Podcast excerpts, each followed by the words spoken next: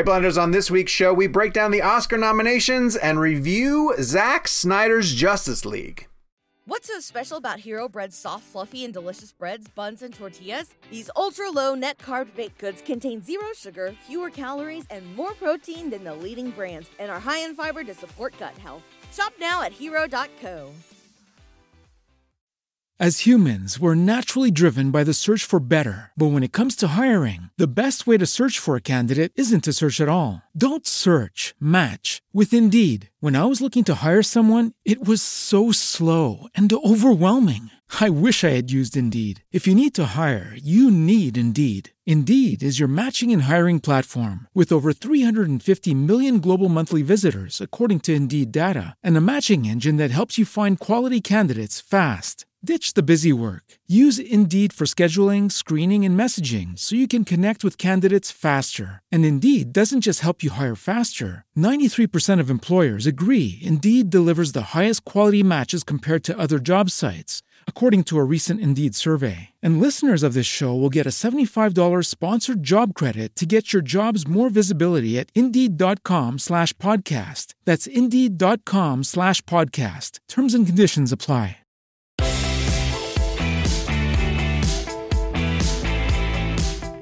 Hello, Blenders, and welcome. Welcome to episode number 157 of Real Blend, a podcast that can't believe the Oscars snubbed Zack Snyder's Justice League. My name is Sean O'Connell, the managing editor here at Cinema Blend, uh, and this week's show is going to be all about two main topics Oscar nominations, what they got right, what they got wrong, who is on the inside getting ready to celebrate, and who is on the outside looking in. And we are finally able to discuss Zack Snyder's Justice League. I don't know if you guys have heard about this yet, but um, there's a Snyder cut of Justice League, and it's coming to HBO Max on March 18th. And don't look now, but all three of us uh, have seen it. And by that, I mean Jake Hamilton of Fox 32 in Chicago. Hi, Jakey. How are you? We got to skip my intro really quickly because Kevin has his hand raised and has something very exciting to say, and I'm very curious as to what he has to say. Kevin well, McCarthy, Fox 5 in Washington, D.C. Hi, Kev. How are you? It's not exciting. I just did this in my head just now. Mathematically, uh, between the three of us, yes. we, have, we, we, have spent over 32 hours watching yeah. the new Snyder Cut. I only watched it twice. Right? Okay. So you're 8, I'm 12, and Sean's 12. I'm 3. Yeah, I watched it three times. So 12, 12. Gabe, 8. what do you got? I have yet to see it.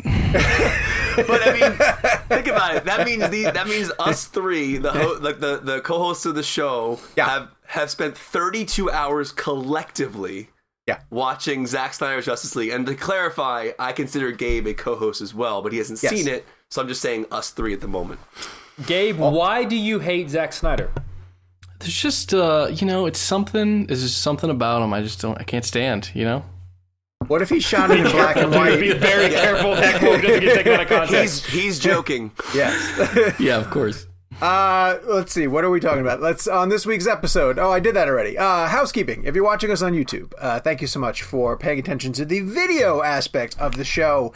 Uh, go down and hit subscribe. Turn on your notifications, and every time we drop a new interview and show on the channel. You guys will be the first ones to come over and watch it. If you are listening to us where you get your podcast needs met, make sure you hit the description. It'll tell you how to head over to the YouTube channel and to give us a subscription over there. If you want to subscribe to our Real Blend Premium, where you get an additional episode of the show delivered to your podcast uh, servers on Mondays, you go to bit.ly backslash Real Blend Premium and sign up. We have a lot of really fun topics, I mean, games that we play with over there. Or sexier website by now? Don't bring that up, please. It, I, thought, I, thought, that was the whole bit. Is that we had we're getting, we had... we're getting chastised by listeners for telling us that they don't like me hearing me say bit.ly backslash Real Blend Premium.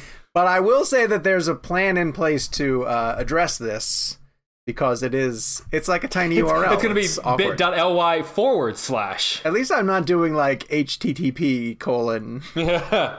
because that would be confusing. So anyway, we'll work on getting to that. This week's uh, weekly poll, we asked you guys, how do you plan to watch Zack Snyder's Justice League? And we gave you three options, knowing that this is coming to HBO Max streaming service.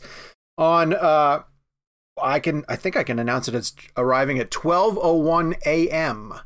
Uh, on th- on the 18th of Thursday. So you'll be able to uh, to dive right into it. It's going to be. We gave you one four hour sitting uh, whether you're going to watch it in stages or I'm not watching it. Kevin, which of those three do you think won the weekly poll from our our viewers? From our viewers, one sitting. I would hope. I, I, I mean- I'm really hoping that that our our listen I say viewers, our listeners said one sitting. Now I will say this: I understand, I, I, and I've seen Snyder say this too. He even recommends like you know the chapters are out there. You could pause it if you want to get your popcorn. I've heard him say that in But interviews. I, I consider so, that to be one sitting. Like like like I I wa- it's four hours. You know, in between maybe chapters two and three. Like Mm-hmm. I you know the title card comes up. I would pause it and go get a drink, or pause Yeah. it and run to the restroom. I That consider counts. that. I still consider that to be. If you watch the four hour movie within four and a half hours, I Oh, yeah. Mm-hmm. consider that to be one sitting. So Mm-hmm. we're considering one sitting as if you play it and then yeah, bathroom breaks, things like that. Yeah. Yeah. I think the Yeah. I think the differentiating element here is if you watch three chapters, go to sleep, and then wake back up the next day. Yes. Yes. Yeah, yeah, yeah. So I'm gonna assume that our listener said one set, uh, sitting, and as someone, and again, I don't say this to brag, but we uh, I've been lucky enough to watch the film multiple times. It goes by so quickly. It really does. uh, as you watch it more and more because you just really because the first time you're watching it, we'll get into the review in a second. Is really it, it, it's an experience because it's such a big deal that Yeah. it's being released Yep. that you're you can't wrap your mind around the fact that you're actually watching the Snyder Cut yet. So like the first and second and third time are very different viewing experiences. So if for anybody out there listening, I highly recommend multiple viewings and trying to watch it in one sitting if you can.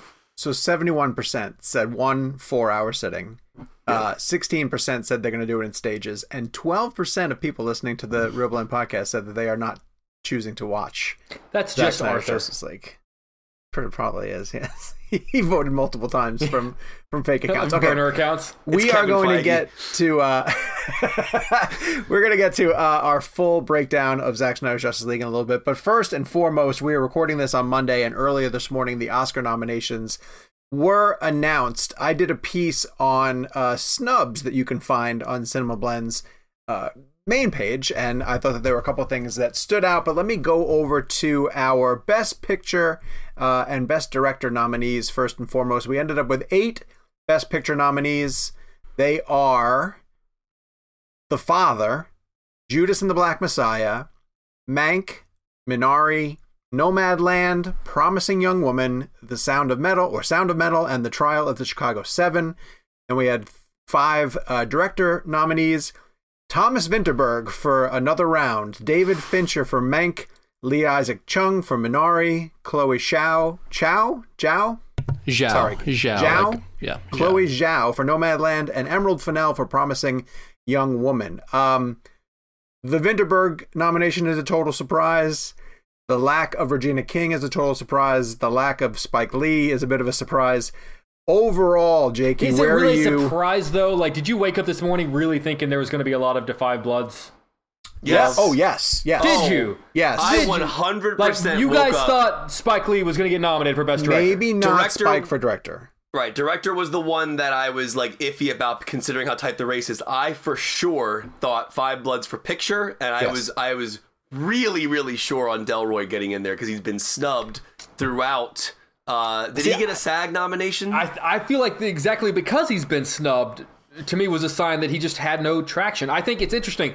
You know, we've talked a lot about the whole two, the extra two months uh, that the Academy gave in terms of leeway and what good and what harm that did. I feel like those extra two months did the most harm to Da 5 Bloods because it put the most distance between when the Academy had to vote and when it came out. And that two months did the most favors for Judas and the Black Messiah, which I think very much overperformed more so than anyone was expecting this morning compared to where it's been uh, for the uh, the other award shows. Judas and the Black Messiah is a fantastic movie, though. Like Oh, I'm legitimately it's thrilled. Yeah, and that I, it's I did not understand why it was not gaining traction in any any of the other awards shows. So I'm very glad to see that it got picture and two supporting actor nominations and a screenplay. Yeah, it's uh, So- it's, it's Why did Lakeith get supporting?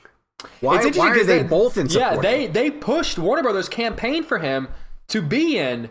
Uh, and, and granted, to be in Best Actor. Now, granted, sometimes the Academy can they they can ultimately do what they want to do, but I'm amazed that enough people decided that he was supporting enough for him to get a nomination over a lot of other people. Am I wrong, or doesn't doesn't the studio submit who they what, what the, the- well, I mean, you, be? the studio says, "Hey, we would like this person to be considered in this category." Ultimately, the Academy can do whatever they want. I mean, I remember the, the last time I remember this being a big deal. Uh, Danish Kate, girl. Kate- I was saying Kate Winslet for uh, the Reader was being pu- uh, positioned under supporting actress, and they ended up nominating her for best actress. See, the way I understood this, and I could be wrong, and forgive my ignorance on this. I, from what I understood, the studio presents who they want nominated to the Yeah. Academy, and they choose what category they're presenting that person to be. So, for, They- uh, uh, you can, so you what- can, yeah. So okay. you can, way- you can campaign for it, but ultimately the Academy can decide. Because also the, the Academy also understands sometimes the studios are playing a game that they are positioning their actors or Right. actresses for the category that sometimes they don't exactly fit in, but best benefits them. So So, the Academy saw- has the final say. I saw somebody tweet today. They said that Kaluuya and Lakeith could have actually both gotten votes in the actor category and the supporting actor mm-hmm. category because people just voted where they thought that they belonged. Yeah. But if they got the majority of the votes for their performances in supporting actor, then then they went hmm. into supporting actor category. I always thought the studio was the one who, who who decided that when they hmm. pushed it to the Academy because I've always heard stories about like oh they're putting this actor in supporting because he doesn't have a chance in lead so if you put him in supporting they'll have a better chance of either being I mean, nominated they- or but winning. they're not putting it. They're they're campaigning for him to be, but they're not solidifying him in a particular particular. Are you does saying that? Okay, How does that movie not have a leading actor? Right. like I mean, because I, I can understand the idea of like a uh, like a like a trial of the Chicago Seven. Sure. All of those actors were submitted for supporting actor. To me, that makes sense because that is a massive ensemble piece, and there is not one leading person. Okay, that's for, fair. For for Judas, that's Lakeith's story, and Fred Hampton, played by Daniel Kaluuya, is the supporting character. In in my opinion, what do you guys think? Yeah, I I, I thought Lakeith Stanfield was a lead. Yes. Uh, and I was I was shocked to see him in Yeah. supporting. And apparently, I did not. I, Yeah. I for for many years thought the studio was the one who who decided Yeah. on what category Well, they and, go La- into. and Lakeith opens and closes that movie. Sure. Like it's not very vague. Like he feels like the the main protagonist. yeah. Interesting. All right. So, in general, without getting bogged down in the specifics of them right now, though we will, believe me, uh, are you guys happy with the way things turned out in terms of what got nominated and didn't get nominated? More so than I think I have been in years past. I mean, like there, I'm never gonna. It's never gonna bat a thousand for me. Sure. Um, you know, and, and also you have to. I feel like you have to look at uh, the nominations through the lens of okay, let's be realistic about what was going to happen. You know, like would I have loved to have seen Tenet get nominated for Best Picture? Sure, but it wasn't going to happen. Like it, just, it wasn't. Like so, you have to be. So you can't say I'm unhappy because you know it didn't. You know because Tenet didn't get a because Nolan didn't get Best Director. He wasn't. He wasn't going to. So like, you have to be realistic. Okay, in the grand scheme of what was going to happen today, uh, uh, for the most part, yeah, yeah. I would have liked to have seen Tenet get a little bit, a few more um, below the line technical nominations. That would have that, would- that would have been nice. Kev, you are largely critical of the Academy, uh, and especially the Oscars in general. Where do you stand in terms of how you feel about these nominations? Well, at the end of the day, they just the, the Academy generally, in my opinion, does not have uh, a pulse on on reality in terms of what people are watching and enjoying, and and I've always said that. I think that today is another example of them just going the route of certain types of Academy films, um, and I think. Uh, uh, this could have been an opportunity again to play with action, play with comedy, play with horror. Um, but again, it, you know, the film that's going to win Best Picture is probably going to be Nomadland. Just feels typical for the Oscars. And again, I'm not saying Nomadland's a bad film, but I, I just think it's got it's getting to a point where it, it, it's so predictable when you get these nominations. Um, like I feel like when I saw Nomadland for the first time, I'm like that's going to be nominated for Best Picture. That's going to be nominated for uh, uh, not for actress. And I want to get I want us to get out of that mindset. I'm so tired of whatever the quote unquote Oscar movie is. The nominations today, though, uh, I think they I think I'm always disappointed in the nominations, but particularly today, Ludwig uh, Göransson not getting nominated for score, uh, Hoyte van Hoytema not getting nominated for cinematography for, for Tenet. Uh, I already knew Tenet wasn't going to get a Best Picture nomination or Best Director nomination, but those are two uh, categories that the film is completely deserving, no matter whether or not you like the film or not. Um, it is a genuinely brilliant score and a brilliant uh, photographed film. Uh, and at the same time, Delroy Lindo's performance, aside from Chadwick, is the best performance of 2020. No question. Like especially with that monologue. Like how how do you how do you look at that monologue and think that's not one of the best five. It doesn't make Yeah, any sense. yeah, and I right. mean, like Ch- Chadwick, 100% deserves to win and to be nominated. So I'm th- I'm good on that. I just that's already we already knew he was going to be nominated. We already knew he was going to win.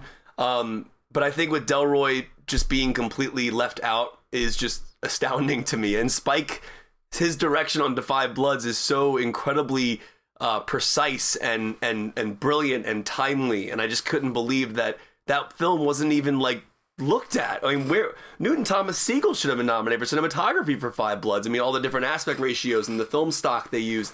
It's just it's astounding to me. But uh, no, I'm not One- surprised one by it. Yeah. One reason why I can't get too mad at actor, though I understand with Delroy, is the five actors that are in there gave really strong performances. I'm not looking at like so it's Riz Ahmed for Sound of Metal, Great terrific performance. performance. Yeah. Uh, Chadwick Boseman for Ma Rainey's Black Bottom, obviously terrific performance. Anthony Hopkins for The Father, outstanding performance. Gary Oldman for Mank, terrific performance, and Steven Yeun for Minari. Like, I'm not sure. so- I'm not sure who I take out. Yeah, I would say, Kevin, who do you take out to make room for Delroy Lindo? Uh, Now, I, I, I watched I The would take Father, out- and Hopkins is amazing in The I would Father. take out Oldman. Really. oh, and you're a, and you're a Mr. Mank. I love Mank, but I think Fincher's the star of Mank, not Oldman. Um, True. Agreed. Agreed. I feel that way. Uh, but I love Oldman in the movie. But when I walk back, when I walk back from Mank, it's the Fincher experience that I remember. Just the same thing with Tenet. Tenet is Nolan's movie, not John David Washington's film. Okay. Um, and Remember a few it- years ago when Oldman was like the guy that we couldn't believe has never received an Oscar nomination, Right. And now we're like, oh yeah, Gary Oldman got another one. yeah. Great Pick him actor, Yeah. one of the greatest of all time. Don't think don't think his performance in Mank is best actor worthy. I think the There- film is best picture worthy, no question. Best director worthy, no question. Score, of course. Um, but for me, that film is more about the filmmaking. There was a moment during the nominations being announced this morning when they did the first round of them, and Maria Bakalova got in for supporting actress, and Borat got a, a screenplay nomination. That I texted in our Slack chain uh, to people at work. I was like, "Oh my God, Borat is going to get a Best Picture nomination." It should Like, I. It looked literally like it. It really looked Yeah, like it. I felt that that was heading in the direction, and that might have been a little bit of progress, you know, going forward in the It's area that Kevin disagrees with. It's too funny. It's not like again. That's the whole. Like you know, they gave Melissa McCarthy a nomination for Bridesmaids. They're they're throwing out the nomination sometimes just to touch with comedy. Borat is too. It's not. Could you imagine if the Academy nominated Borat for Best Picture? I mean, it would Well- be an incredible because 'Cause the film even- is definitely Best Picture, one of the best. when they came back from the break and uh, they did a couple of categories, but then they did actor, and the first name announced was Sacha Baron Cohen, and I was like, "Oh my god, it really is going to happen!" But then it was for Trial of the Yeah. Chicago Seven. Oh, I, I, was like, a question all for you guys. Yeah, Speaking of Borat, um, best supporting actress. yeah, You know, uh, Maria Bakalova won the Critics' Choice Awards Okay. for Best Supporting Actress. The last 13 actresses to win that award went on to win the Oscar. Does she win the Oscar, or does the Academy, does the Academy finally go, Okay. we got to give it to Glenn Close? Because I feel like it's either Glenn Close or Maria Bakalova. Here's the category: uh, Maria Bakalova for Borat, subsequent movie film; Glenn Close for Hillbilly Elegy; Olivia Who was also nominated for a Razzie, by the way, for Hillbilly Elegy. First off, that movie's awful on every level. But okay, but to be fair, she Yeah. is good.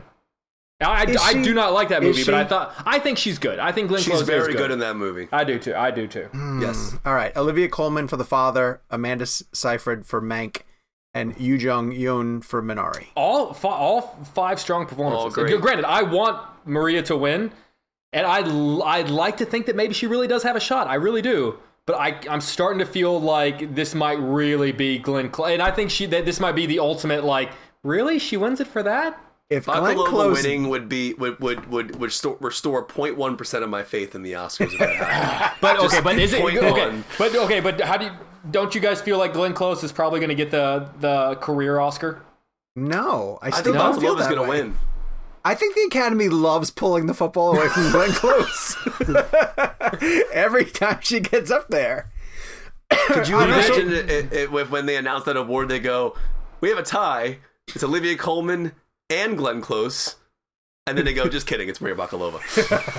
Because didn't because didn't didn't uh didn't Glenn Colman Close Colman lose beat Glenn Close Colman? for yeah for the the, the wife And, versus uh, the favorite. and- but everybody kind of thought that that was going to go to Gaga, didn't they? At no, by point? that No. by that at that point, everyone thought it was going to close. Glenn Close. Really? Yeah, No Gaga question, was only was ever going to win. Yeah, Gaga was only ever going to win original song that night.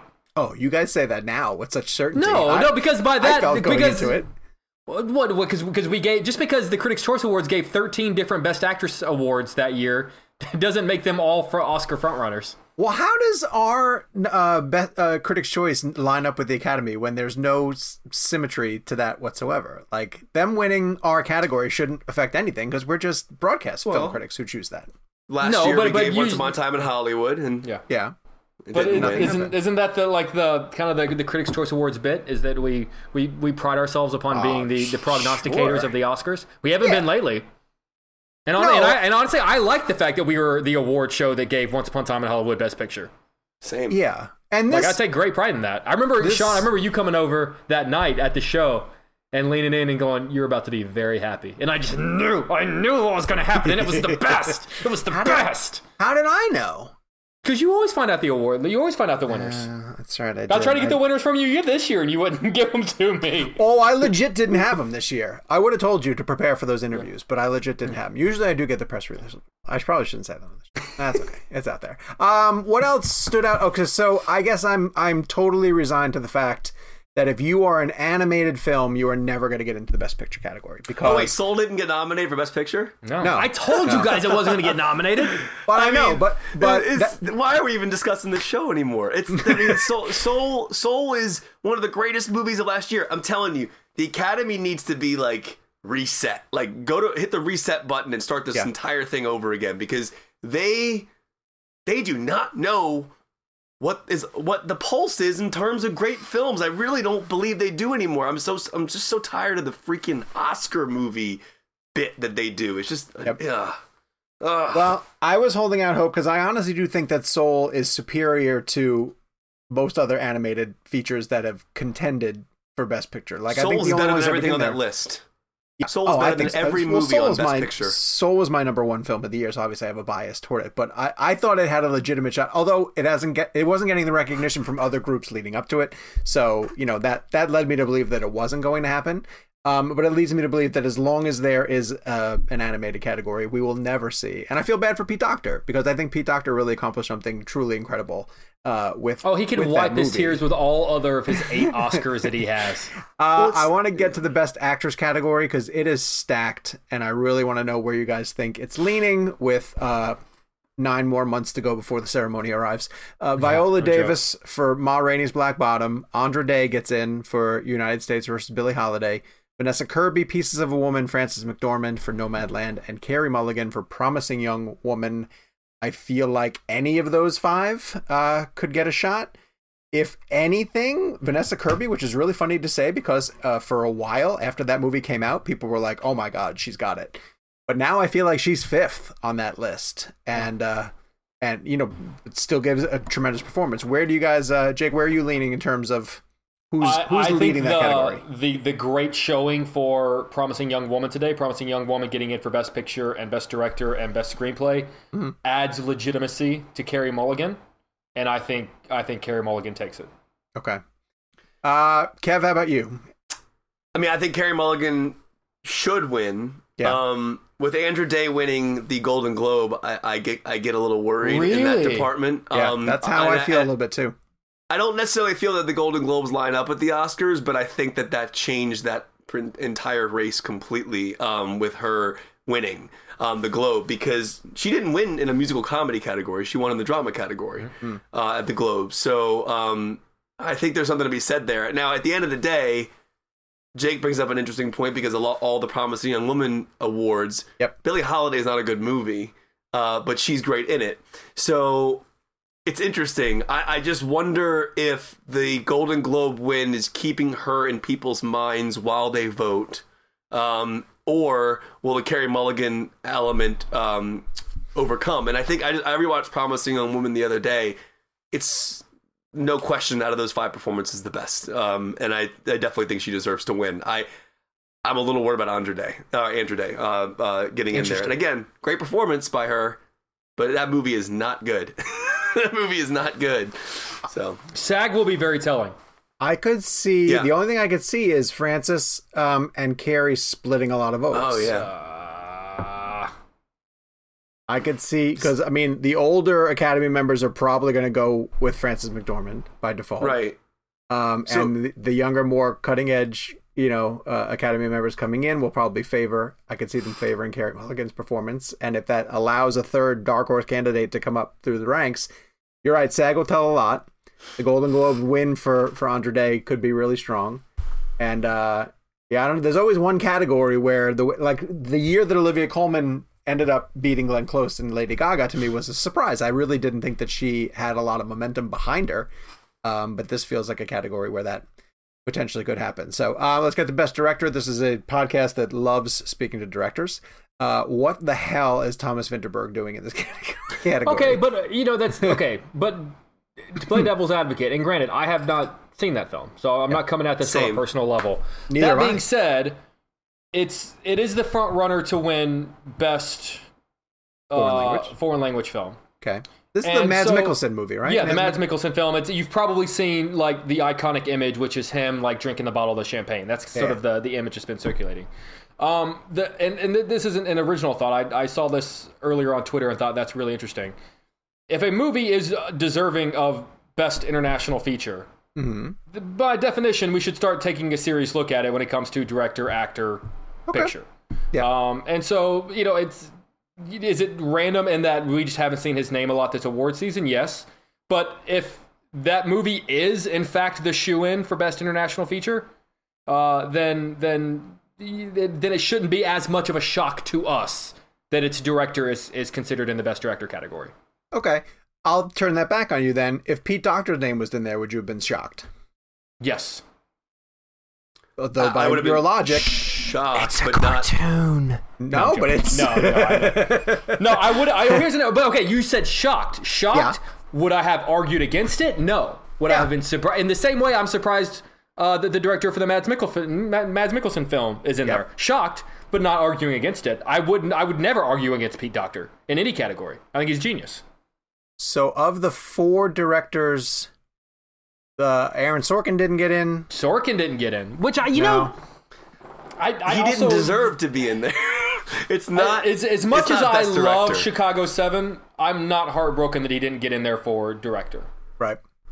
It- Uh, honestly, I mean, you guys know how I, I mean, I, I like Trial a lot, but Yeah. as I've said a million times in the show, it, it would have been better if they had a better director. Um, I just and funny enough, I rewatched Molly's Game recently.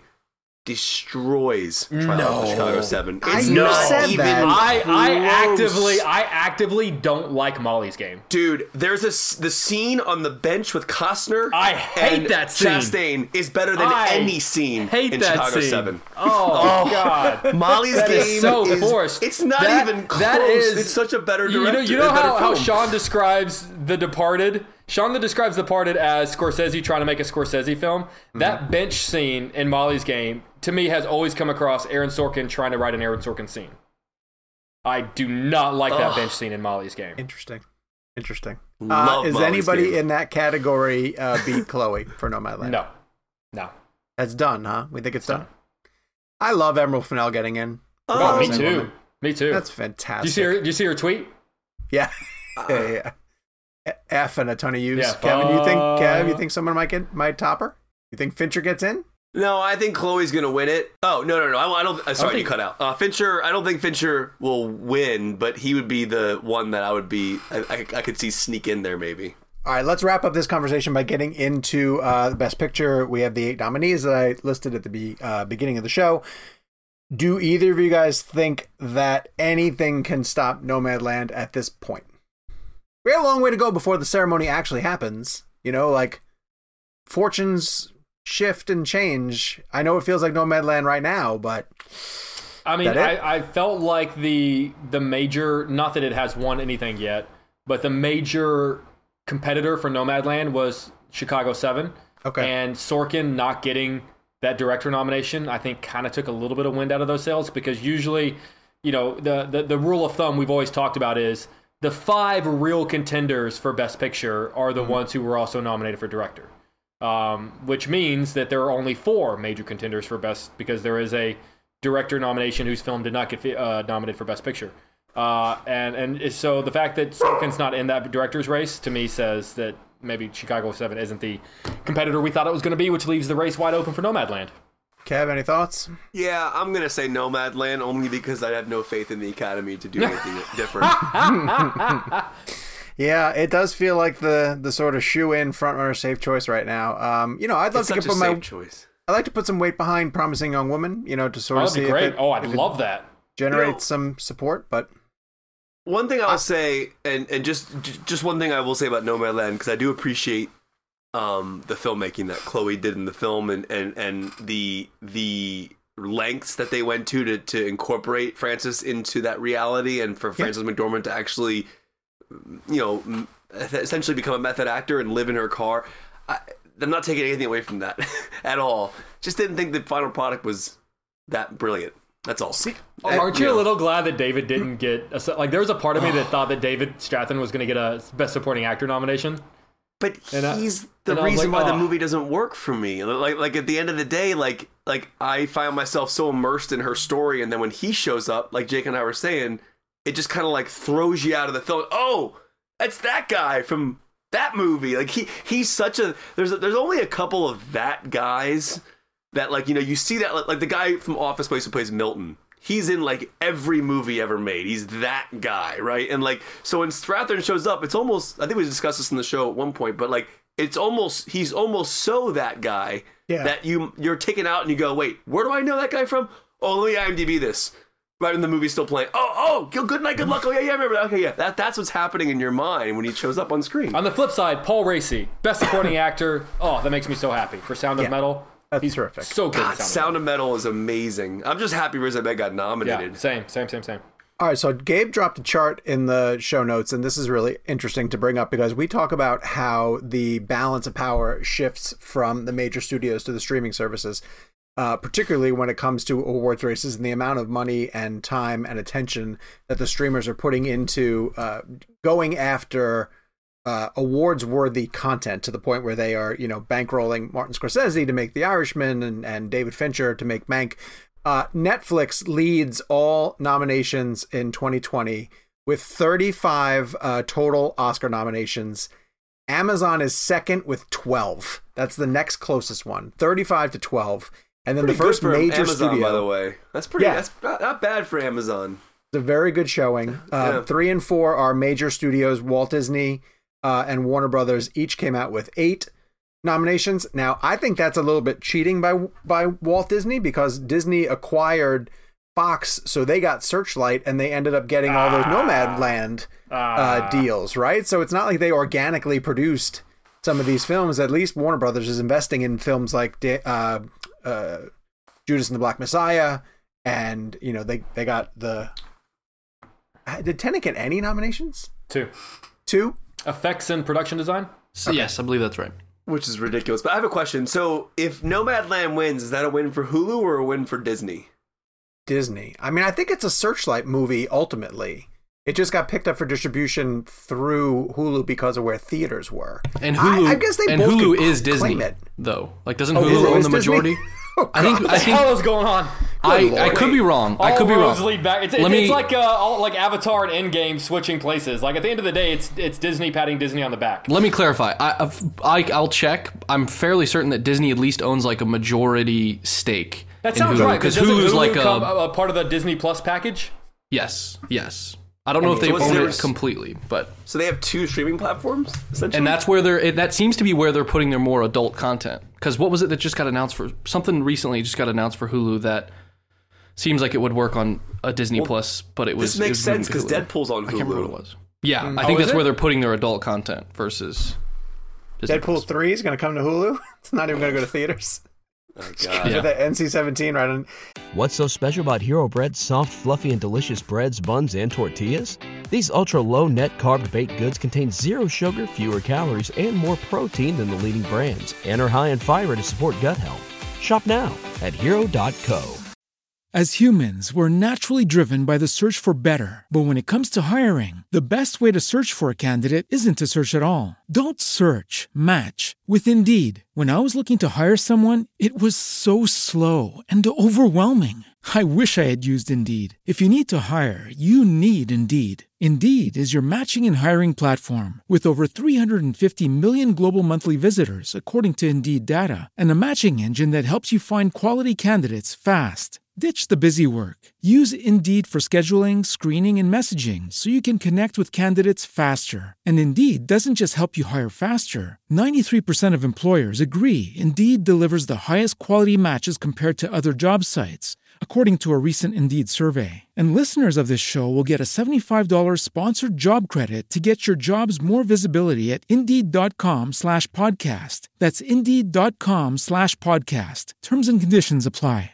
All right, let's get to this week in movies. Uh, we are going to let you guys know that the first episode for The Falcon and the Winter Soldier drops on this Friday. Is this Friday coming up? This Friday. It's weird that we're recording this on a Monday. I'm not used to us doing this. Um, so Friday will be the first episode for Falcon and the Winter Soldier. Kevin and I have seen it. Uh, Jake and Gabe have not been able to see it, so we will get into specifics about how it works and doesn't work uh, coming up. But this is a six episode season. They're a little bit longer. This one was about 48 minutes. Oh, wow. Um, so it's an extension off the WandaVision stuff. And uh, so strap in for some uh, Falcon and Winter Soldier action. Uh, the other thing opening up this week is The Courier, Benedict Cumberbatch's film. Um, I have not seen it. You guys both have, I think. What'd you think of it? Jake, you take it.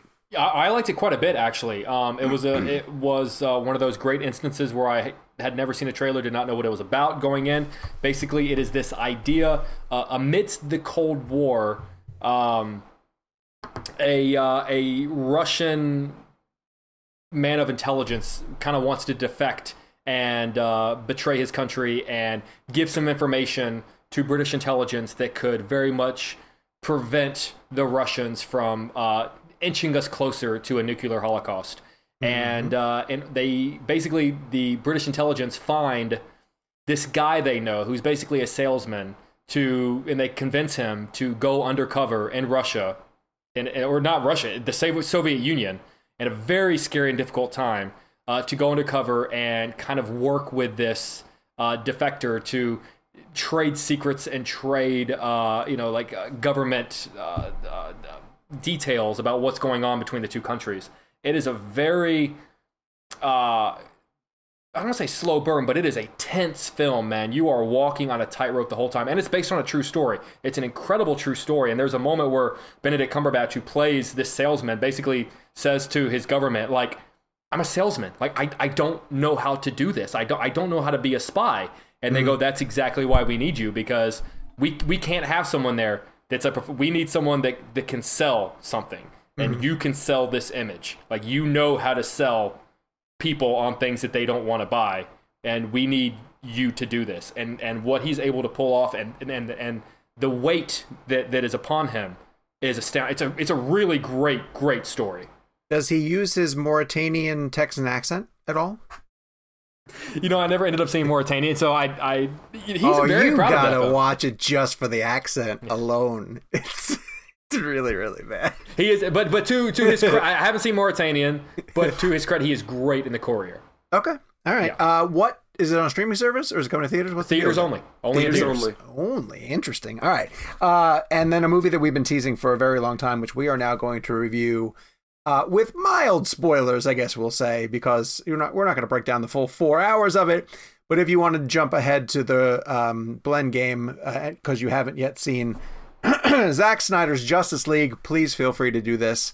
Uh, this wait what is film is it Zack Snyder's Justice League. are you sure you, are you sure you have the title right the Snyder cut uh, of of Zack Snyder's Justice. League. Doesn't No, ring a it's- bell doesn't sound familiar Yeah, it sounds not familiar. to you. Um, obviously, we've been talking about this for a very long time. This is the four-hour cut that Zack is uh, being able to show on HBO Max because his fans fought for three long years uh, to convince Warner Brothers to let him show this version. If you wanted the full story of um, of how the fans succeeded in doing this, I hope one day someone puts together a documentary because it feels like it's an untold story that really deserves to be out there.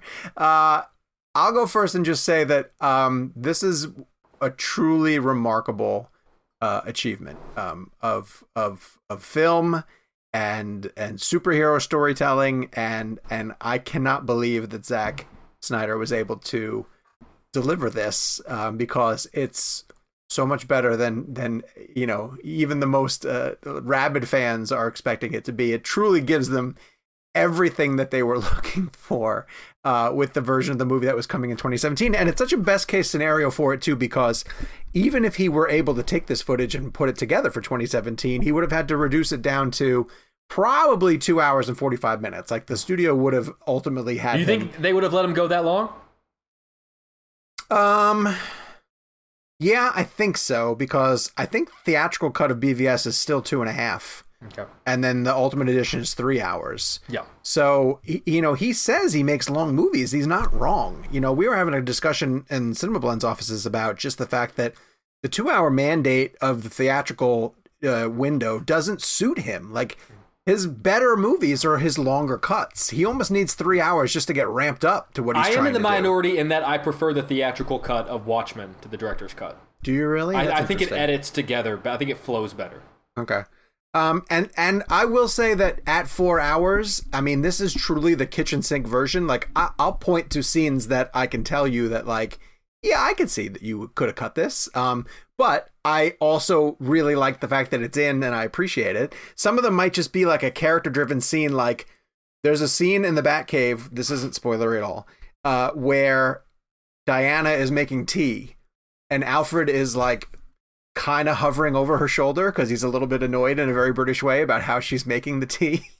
And it's adorable. Like it's, It's an adorable scene that of course if you were trying to trim it down, you'd say, All right, well, we're gonna cut that scene out. But it's really character driven and it enhances who they are, and it's really fantastic. But um, I think that it's amazing that every hero gets a chance to shine. They all have uh, strong character arcs. I love how much of it is rooted in um, father son, mother daughter relations. There's a ton of really strong familial storylines that go through it. Um, special effects are incredible. Steppenwolf is a is a better villain. There's amazing dark side stuff in it. Uh, yeah, it's everything. It's everything that I think fans were wanting for. And you know, we'll talk about the pace of it. and We'll get into all the different stuff of it. But um, God, I'm just blown away. I'm blown away that it's an actual thing. So, Jake, where are you at?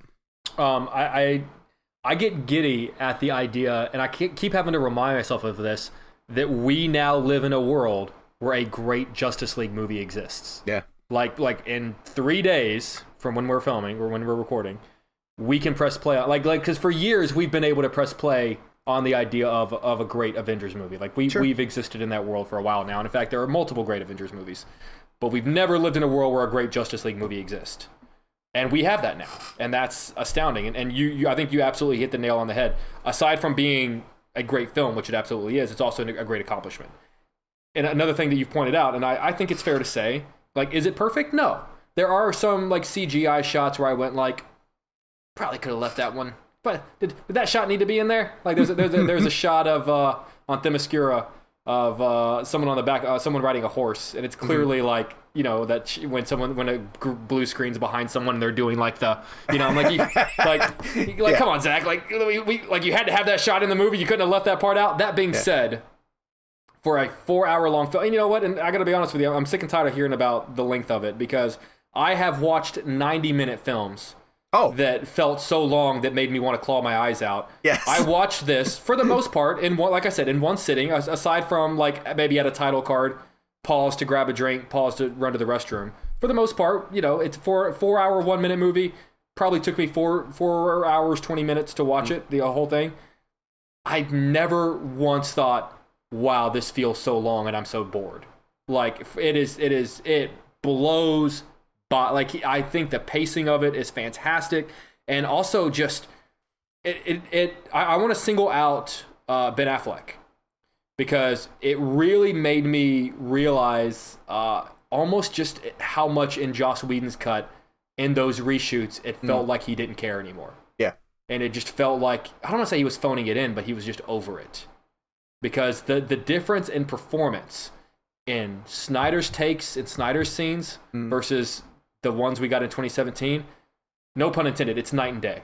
Yeah. Like like like don't didn't you just feel like when you like there's so many great moments where I'm like God like this is because because he was great in, in BVS and I think he's as good, if not better, and just like he is, he sells it. He it was sells it. Refreshing to see. Yeah, Yeah. because I truly, I, I'm with Kevin in saying that I think he's the best Batman that we've seen on screen. Ever. So to get this much from him is tremendous. And you're so right in terms of the pacing. Uh, the first time that we paused it when we were watching it through, I watched it with Michelle, who's very casual uh, of a, of a fan and isn't invested in all this to the point where we were 20 minutes into it. Uh. And she said, um, "Spider-Man in this one?" And I said, uh, and like with all adorably, sure, you know, sure. and I said, no, he's not going to show up in this one, honey. I'm sorry. And uh, when we first paused it for bathroom and snack kind of thing, it was two hours into the film. And she was like, this has been two hours? Like, she's like, I thought this was on for 30 minutes. Isn't that astounding? And there's other moments where um, I've been lucky enough to see it three times before they turned off my link because they gave me Mortal Kombat footage and it bumped out uh, Justice League from my I was app just about to say they gave you Mortal Kombat. there were times when I would um, turn it on just in the background and I would just get sucked into, you know, the story right off the bat. And then I would sort of pause it and it would be like an hour and 15 minutes into it. And I was like, oh my God, you gotta be kidding me. Like, there's still so much left to go. So, um, yeah, I'm blown away by it. Uh, you guys have each used the term masterpiece. Kev, uh, elaborate on, on your use of the word masterpiece. Yeah, no question. And I, and I'm I'm a firm believer that that that a filmmaker can have more than one masterpiece. I know definitively by, definitively by the nature of the word, it's their The definition work. has changed. Um, but I think Tarantino has multiple masterpieces. I think Nolan has multiple masterpieces. Um, what what blows my mind about this film? I mean, where do I even begin? Uh, We could we could start on the on the you know I've said this before about a lot of filmmakers, but you know Snyder. If you think about the technical developments of what he does in terms of his filmmaking, you really start to understand that everything he does is is, is in service of the story. Um, when you go back to like Man of Steel, for example, and the way they filmed those sequences of Superman flying, Snyder like shoots it docu style and like shaking the camera to a point where he wants you to feel in the audience that it's hard for the camera operator to capture this Superman. Now they're making a movie; they can capture whatever they want, but they but he wants the experience to feel hard, like in the sense that he wants it to feel hard to capture Superman in frame.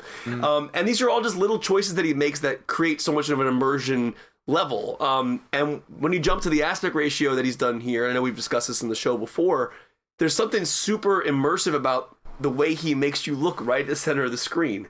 Just up and down. Your eyes aren't going like this, you're going like this. And it's a very interesting way to look at it because the imagery is so tall and so beautiful. There's a shot where Momoa and Affleck are walking out of that bar essentially, um, and they're going around the, the corner to, uh, before he gets into the water, and you really get a sense. I think it's snowing. You get a sense of the scope of how tall his his frame is, especially. Uh, and there's a sequence where we get to see uh, Cyborg um, early in his years playing football. The snow falling from the top of the frame to the bottom of the frame. It just it just creates such a world that you you really are immersed into. Um, that combined with Junkie XL's score and the new themes that he brought in. I mean, he the beauty of like Snyder's DCEU is the themes are so brilliant from a music standpoint that when he hits with them, I mean, it's just like it's all on all cylinders. So when you hit Zimmer's Man of Steel score, when you hit, uh, you know, all the themes, the Wonder Woman theme, but then even the new themes that Junkie XL brought into play here.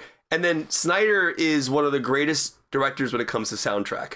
There's not a single. I mean, like you know, you look at Tarantino. There are filmmakers who are genuinely gifted in using soundtrack. Like Nolan, for example, he's mostly score, right? All mm-hmm. of his films are mostly very score driven. Snyder has the ability to, to jump back and forth between both score and soundtrack. So as you watch Snyder's cut, the s- score that Junkie XL produced mixed in with the songs that they throw in there from a soundtrack perspective, it's all just like this beautiful work of art that's all flowing together magically. And and the beauty of this four hour length is that you get to breathe with every single character. Um, every character's uh, motivations and family aspects about their parents and, and families play into the action later as the as the team is rising together, which is another reason why he has the aspect ratio tall. Um, is you care for every individual as they are performing their act in an action scene. So if they're fighting Steppenwolf, each one of them has a task in that fight, but you care about each one. Sometimes when you're watching like an Avengers film, you don't necessarily care about every single person in the Avengers. I remember watching the first Avengers movie. I didn't really particularly care for Hawkeye, and then eventually they they built Hawkeye's character out and they gave him that backstory in Age of Ultron, and then later on, and Hawkeye became an important character. Snyder basically has taken all six of these characters and made them extremely important within the world of this movie. And he's continued building upon what he beautifully built in Man of Steel and BVS.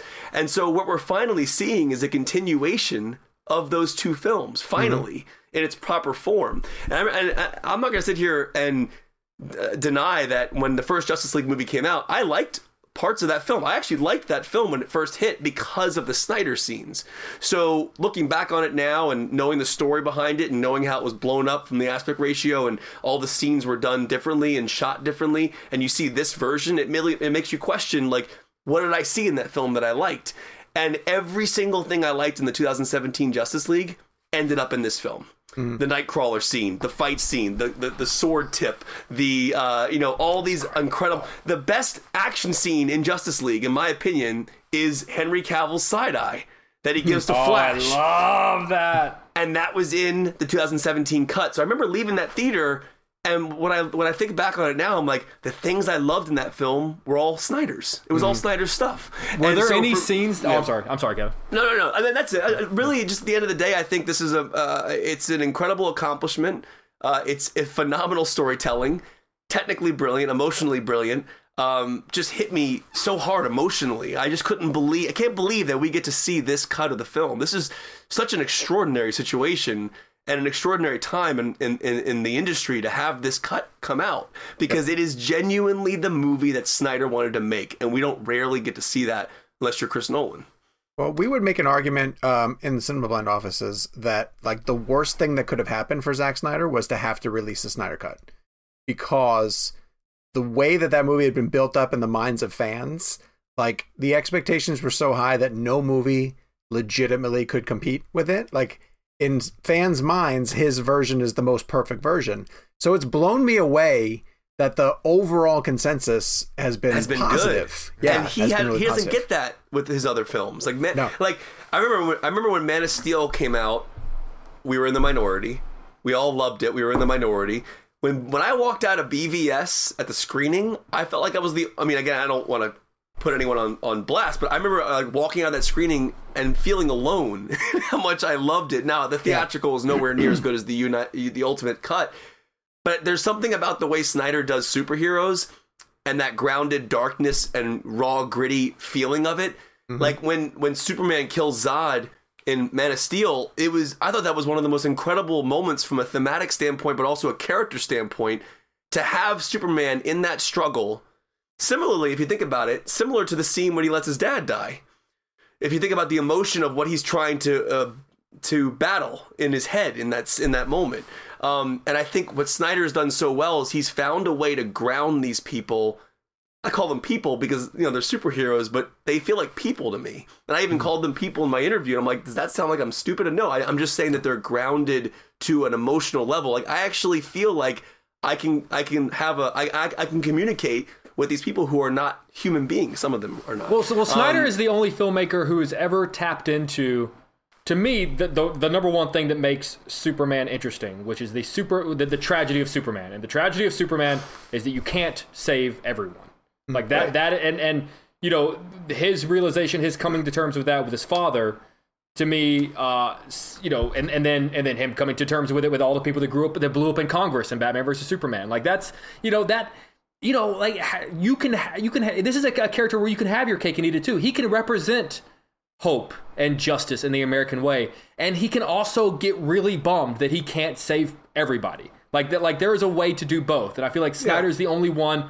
You know, like for years we've always gotten truth, justice in the American way, but Snyder's the first filmmaker to really think about the fact that like he's going to be bummed. Like he could save in the same way not that it's comparable but in the same way we always joke about how if we get 100 comments on a video and 99 of them are good and one person calls us out for being stupid or whatever that's the one we're hung up on. It's the same idea where he could save a, a city he could save all of metropolis save for one person and he's going to be enti- forever hung up on that one person he didn't save. And that is the mm-hmm. tragedy of superman and that's what makes snyder's superman worked so well i have a question for you guys Was there any scene in the Snyder cut that you were surprised was Snyder's and not Joss Whedon's? Yeah, mine is uh mine is Wonder Woman saying Kal-El, no. Yeah, that surprised me. That surprised me. Mine, mine see. was them What's on the funny about- farm. Oh, oh, sorry, sorry. go ahead. Oh, No, I mine, mine to- was Ch- them. Oh, sorry. Go ahead. Yeah, right, Jake, okay, take it go- away. Oh god, mine was them on the farm where uh, uh, Lois Lane says, "You smell good." You smell and, and he says, "Like, did I not before?" Like, I I would have sworn that was a Joss Whedon line. Yeah. The the um Kal-El line is different in Snyder's cut though. This line you're referring to, she says Kal-El much clearer in Snyder's cut than she does. If you go back and watch Joss Whedon's Justice League, Yeah. um, when she says Kal-El in the moment you're talking about when Superman comes back, Yeah. right? That's the moment you're referring to, Yeah, right? Cal yeah. El, no. Listen to the difference in how she says it in Joss's movie versus Snyder's film. Now, I'm not saying that the maybe it is the same shot. Just different I think take, he maybe. fixed her audio. Or just a I different think take. Snyder fixed the audio. I'll still argue that it's a bad line reading. I just No, it's I think not. I- think Gal I just- Gadot struggles with that line reading. Weirdly enough, I lo- one of my favorite things about Snyder, and I think this happens in the MCU as well, are when the characters refer to themselves as their first names. Yeah. like their real names. Like like when they when they call Steve Rogers like Steve, or they call um uh Bruce, or they say uh you know Victor, or is Victor Cyborg's name? And I think again that's part of the grounding nature. I also want to give a shout out to the R rating because I think it's a little bit uh um un, I, I, th- I think it's a little undervalued in the sense of what people think R rating is supposed to be. I mean, like R rated R rated violence can be extreme and just over the top. But what Snyder's done here with the R rating is he's allowed his world to not be safe. If that makes sense. Like when you're in a hmm. PG thirteen, you're just you you know you're not gonna get certain things like blood splatter or like decapitations in a certain way. And I'm not saying those things make good movies, but when you're in a world like Justice League with with people who have powers that they have in these films, the real life consequences of those powers on those other individuals is something I find interesting. Like there's a scene where Steppenwolf throws somebody against a rock and the blood splatters behind that guy's head and I'm like that feels more realistic. I know I'm looking at a CGI character I know I'm looking at a, a, a fictional world where superheroes exist.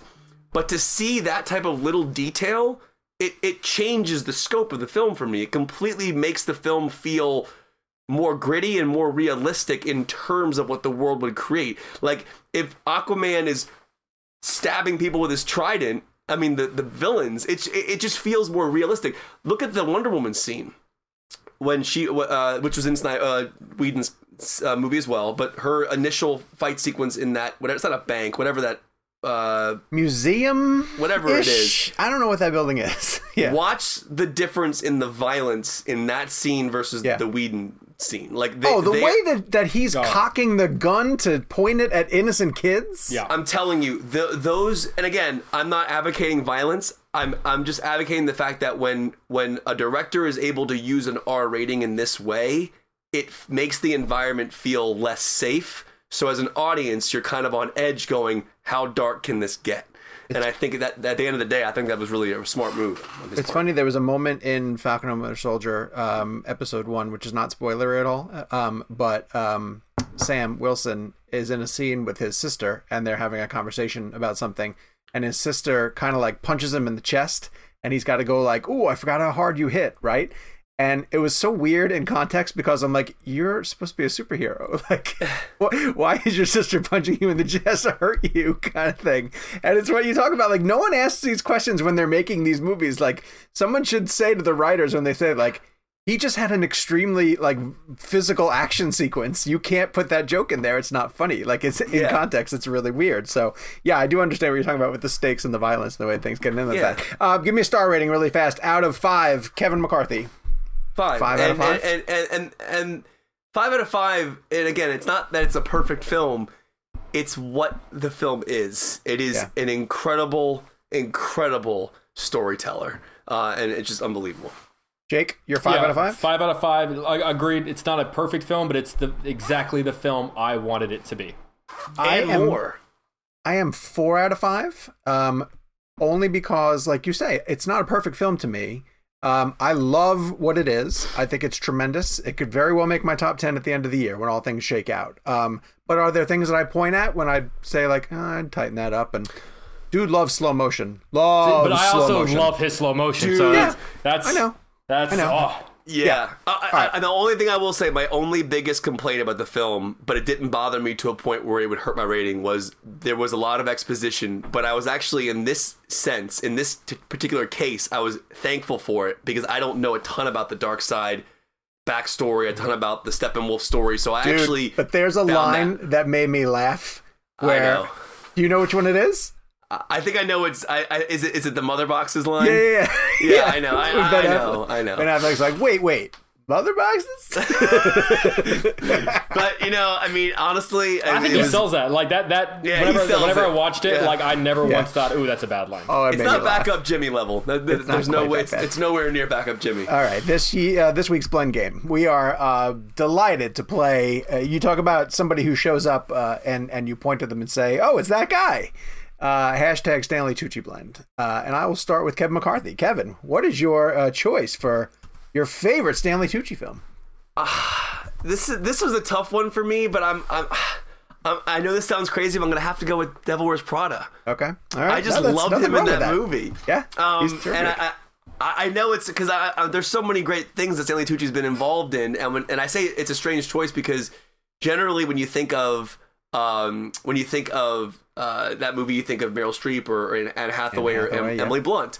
But Tucci's performance in that film, just I always loved it. I always loved his relationship with Anne Hathaway. I always loved his relationship with uh, Meryl Streep specifically. I, lo- I he was kind of like that the middle person. Like he was the person that like would would um because Anne Hathaway was going through a pretty rough uh, experience in that situation, and I and I, I just loved the scenes with her and Tucci. It just kind of emotionally grounded the film.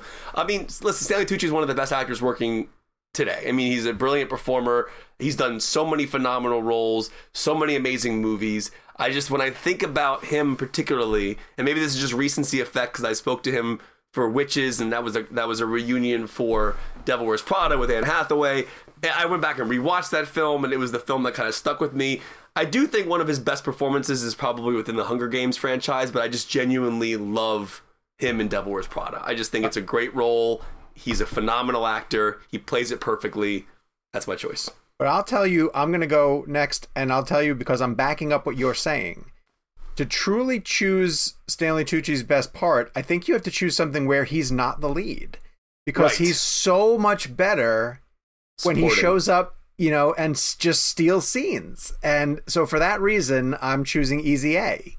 Because Easy A is, uh, it's Emma Stone's movie, you know, and she's. Him and the- Clarkson are so good as the parents. It's they so good. are phenomenal. They're Yes. so great together. So I mean, it's they are the definition of chemistry. You know, like they just crackle off of each other, and they're the perfect um, influence on on her, on her character, for being as such a sarcastic, sort of cynical uh, teenage high schooler. You know, getting through that that era. And uh, God, they're just brilliant. They're they're the kinds of characters that every time they're on screen, you want them to stick around. You know, and that's what That's I think part of the Stanley. Tucci does. Yeah, I think that's what he does. And and he did it. He does it in Prada. Like he's his character. You love when his character's in the movie because of what he's contributing. I think that's he's a tremendous part of Hunger Games because. It's not his role in any way, shape, or form, but when he's there as Caesar Flickerman, you're like, this guy's amazing, and that's what Tucci does. So, um, you know, we're gonna get to one of his other performances that I kind of lean towards when I get to um, audience picks, but I I had to pick one where he's a supporting player because I think that's where Stanley Tucci truly shines, and that's not a slight to his talent at all. I'm not saying he can't carry a film; he absolutely can, but he seems to really shine when the the spotlight's not on him, and he can just sort of swoop in and uh, with his charisma steal it away. So, Jake, are you keeping the trend going? Wait, before Yeah. Jake gives his answer, I'm curious. I actually can't think of a great leading Stanley Tucci movie. Uh, well, I would have. Well, what's the one he just did The recently? one, Uh, we, the one we just did with him and Colin Firth. Great movie, but I mean, like, Yeah. but what is a what is a really strong, great leading Tucci? I'm Would you, not sure I, I know he he got a one. supporting actor nomination, but would you consider it a lead role for Lovely Bones, where he played the serial killer? That's well. That was the other film that I was going to say showed like his his That's range. such a bad movie. He's so gave good, him a but, but performance. it's such a bad movie. But I Yeah. think even that's a Mark Wahlberg, Saoirse Yeah, Ronan movie. yeah, I think you're right. Um, so I don't know. That's hard. I'm I don't I'm know if curious he has a picked. leading part. I I so badly have spent the last week trying to convince myself to choose Road to Perdition, but I can't do it um, hmm. because he is great in that movie. But Yeah. if you asked me to, to name the top ten best things about that movie, like he probably wouldn't be. I didn't even know he uh, was in it. Oh, he's, he's he has a couple of great scenes with Tom Hanks where it's just hmm. him him and Tom Hanks one on one. It's a master class of acting, the two of them in an office. Great stuff. Um, but I can't do it uh, because you know this is about the performance and not the movie that they're in, according to Gabe. Um, but uh, I uh, I I'm gonna go with Kevin and choose Devil Wears Prada Okay. So good. because I think the fact that look, I think it's go to easy thing to, to say, okay, who's your favorite person in Devil Wears Prada? Like most person would probably easily say Meryl Streep. sure. But the fact that I think there are people, myself included, that would have to pause for a hot second and go like, "Oh, but Stanley Tucci is so great in that." the, the fact that that there's So even good. someone in contention Yeah. that could compete with Meryl Streep in that movie, that can be in a scene with her and give you pause as to who's better in the scene, says a lot. Um, you know that I mean, you know, granted, Anne Hathaway is fantastic in that. Emily Blunt is fantastic in that. Um, but Stanley Tucci and Meryl Streep together in that movie, hmm. I mean, it is just one makes the other better. And and yes, like Meryl Streep makes everyone else in the scene better, but on the flip side, and I think this is a bigger compliment, Stanley Tucci makes Meryl Streep better in that movie. And you're right, Kevin. Like that, you put it perfectly in that he is he is the middle person. Like if Anne Hathaway is us, like the average person that doesn't Yep. understand this world, and Meryl Streep is the opposite end of the spectrum, Right. that world that we absolutely do not understand. He, you know, Stanley Tucci is the guide. Uh, you know, that's, that's helping us cross the river Styx into you know into the world of, of fashion hell, as it were. He's comforting. His character Yes. was comforting. Like when he was in scenes, because like, like just I don't mean to cut you off, but like when that one moment, like as Anne Hathaway's character's going through all that stress, right? Mm-hmm. He's always the leveler yeah, in the scene. Like Yeah. even like because remember Meryl Streep, we don't know like there's a lot going on with her character that's Yeah. revealed in the end. She's struggling with certain things. Hathaway was struggling with certain things. Tucci was kind of like the only real set Yeah. character in the world. Like he uh, he was the comfort character. and I a thought. testament to his acting. There, there's a scene near the end of the film where he thinks he's about to get a big promotion, and he's like prepared for it, and he's sitting at the table and he's ready for it. And Meryl Streep names someone else, and the camera cuts to Stanley Tucci, and he just kind of puts his head down and he closes his eyes and he smiles. And eventually, I think he says a line, and I think the line is like, "Don't worry, like like she'll she'll pay me back later." But Right. that but how much he conveys in that look, where he just sort of smiles and just kind of like mm-hmm. you you could make an entire movie mm-hmm. about the relationship that it, between the two of those characters that are conveyed in that in that disappointed smile. Yep. And that's not an easy thing to do, and that's something that only someone like Stanley Tucci can do. I want to take this time to recommend Stanley Tucci's Searching for Italy uh, on Hulu. Yes, yes, yes, yes, yes. It is Oh, is it on Hulu? Yes. Oh, that's Uh, fantastic. Yeah, yeah. Uh, and it's literally just every episode is Stanley Tucci in a new region of Italy, uh, charming his way through kitchens, speaking He's with. so uh, charming. oh my God, he's unbelievable. He's a great interview too. Is he really? He's a great Uh, interview. Oh, you've never interviewed him? A second. Now I got to think of whether I've ever interviewed him before. I We've gotten like him I twice in the pandemic. I still don't understand why he doesn't call that show The Hunger Games. I, I just don't. I just. I, I. I- That is like to me is like the biggest missed opportunity of all time. I Probably because they would have sued him. They probably would have sued I him feel, out the I feel like there are a group of lawyers going, Kevin, no. I mean, did, did, did does he at least make a joke about it at some point? Like, Not like yet, look into the no. camera and say like, "Hey, Francis Lawrence" or something. I don't know what like to do. But does he do Yeah. anything like that? Nothing. No, nothing. Ah, nothing it's really upsetting to me. All right, uh, Derek Schulte, JJ Siwa, Michael Kamens, uh, Saskia, and many others went with EZA. A. Indy Christina said The Devil Wears Prada. Michael Reynolds said The Lovely Bones. And Anastasia said The Hunger Games. For next week, we're going to be playing hashtag Antoine Fuqua blend. Do we Oh. take do we take training day off the table? I figured this would happen. We Yeah, will. I we will like, still. I just shrugged and went like, I'll just I say. have one okay. aside hey, from Training Day. that's fine. Okay.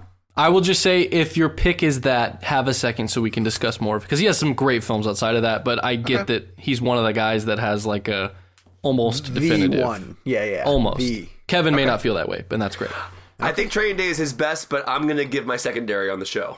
All right. So I, I, I'll, I'll preface that next week. I think Training Day, but I mean, I think I'm gonna I'm gonna default that to number one. Yeah. and then give my talking about missed opportunities, how was there not a scene in Godzilla versus Kong where Godzilla like goes, King Kong ain't got shit on me? oh, Jesus. I mean, I don't I have no idea why Denzel didn't show up to missed do that line. opportunity. No, I want Godzilla to do it. oh, Maybe that's what he would've was been- saying with some of those roars and the, the nuclear fire belches. Uh, send us your pick for Antoine Fuqua Blend at realblend at cinemablend.com. That's where you can also review us.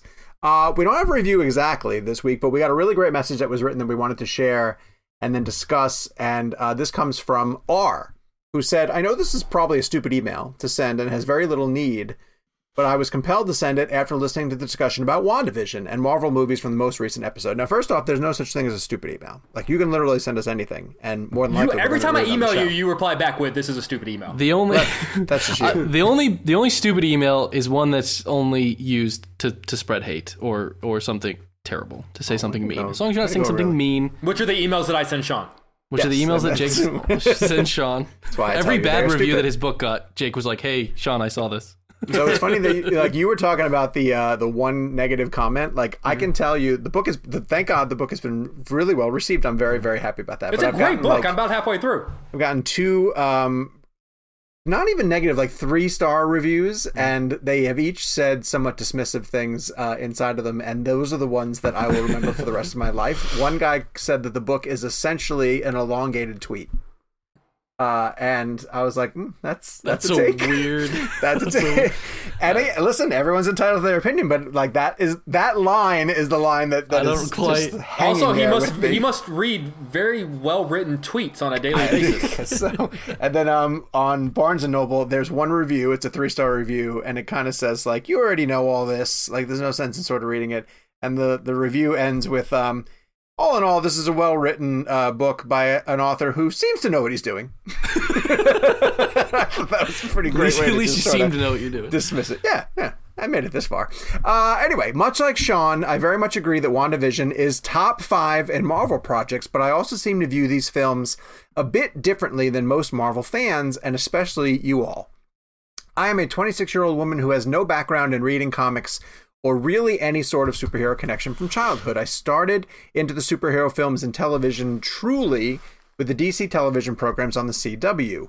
What can I say? I was young, but also they aren't bad programs if you take them for what they are. And she became obsessed with the DC characters, which I still tend to lean towards. Wonder Woman is my favorite super fil- superhero film of all time. I started seeing some of the Marvel movies through airings on television, but I've never seen one of them in a theater. I found that most of the films I did see didn't really grab my attention until the age of Ultron.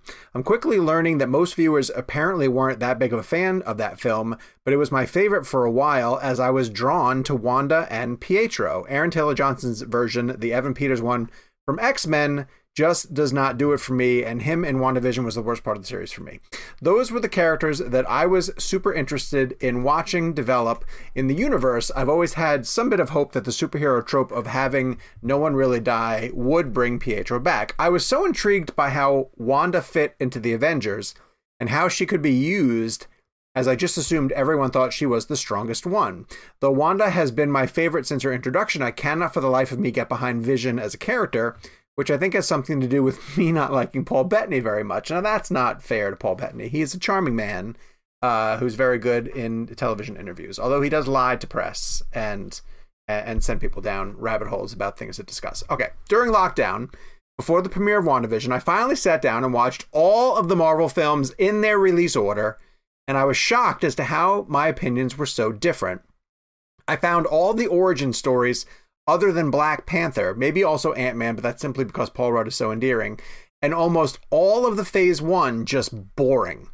The first Avengers was good, but not in the top grouping for me. I was wondering if this had to do with the fact that I saw them after the fact and wasn't a real time consumer of films. Do you all think that those who saw these films in a theatrical experience have a different connection than those who came to them later? For the record, my top five Marvel projects are as followed. Number one, WandaVision. Number two, Age of Ultron. Number three, Thor Ragnarok. Four, Black Panther. And five, Endgame. I agree, she says, that you can count Endgame and Infinity War as one film. Don't start that discussion. but I preferred Endgame to Infinity War so much more that I prefer to split them up. So let's have a conversation, real briefly.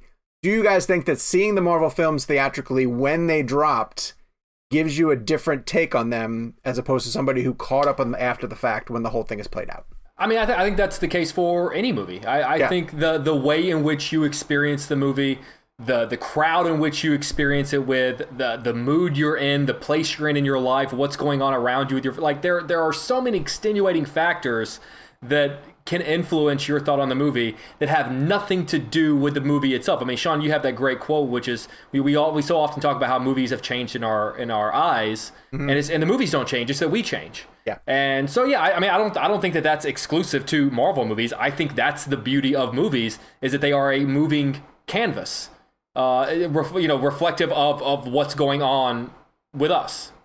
Yeah, I totally agree with that. And I do sort of agree that because of the way that Marvel rolled their films out, with with you know one story somewhat setting up the next and maybe influencing what was coming after, that if you did not watch them in theat- in theatrical order, it could be a little bit jarring. You know, if if a character shows up, let's say you're watching Thor Ragnarok and you've never seen Doctor Strange, and all of a sudden Doctor Strange shows up and Thor is sort of bouncing around his house and his umbrella is turning into a a, a beer and you're you, you'd be like what the hell is happening? You know like it'd be jarring. Um so i kind of do get that. That's why it kind of blows me away when people say like oh i haven't watched all the marvel movies but like i saw ant-man and i watched like guardians 2 uh, what other ones do I need to see? And I'm just like, dude, I don't even know where to start with you. Like, those are the ones. I mean, it's, it's you almost the equivalent of like someone saying, "I picked up a book and I read chapters 16 and 37.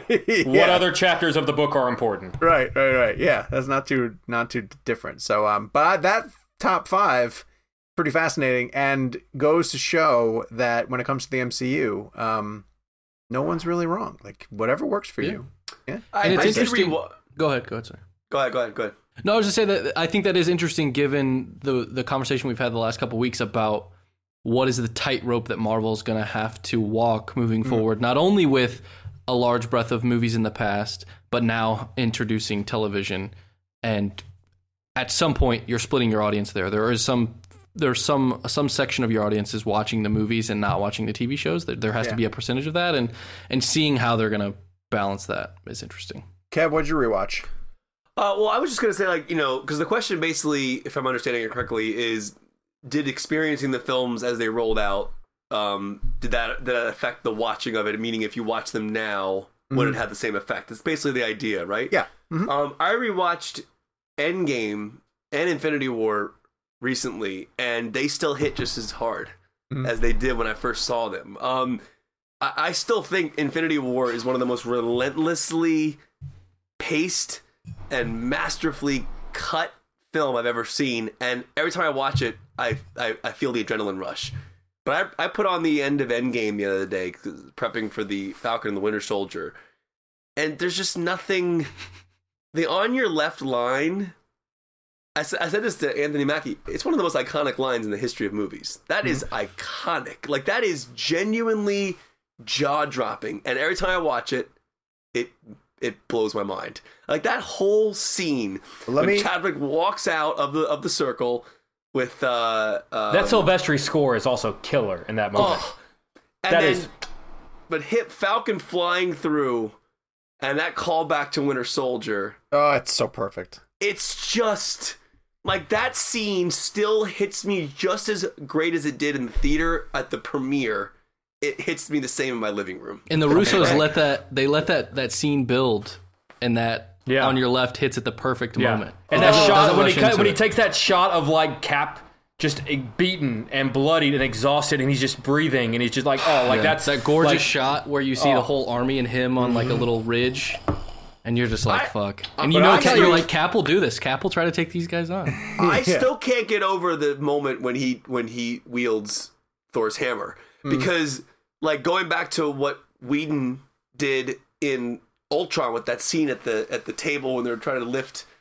I mean, like that scene, watching him toss the shield at Thanos and then Yeah. like raise the thunder and lightning and bring it. I mean, like the cut to uh, uh, Hemsworth going, "I knew it" or whatever he says. Like that so to answer the question in a shorter way, I think the film still hit just as good as they did. Yes, first time you see them, crowded theater, premiere, of course, it's going to be a energy vibe.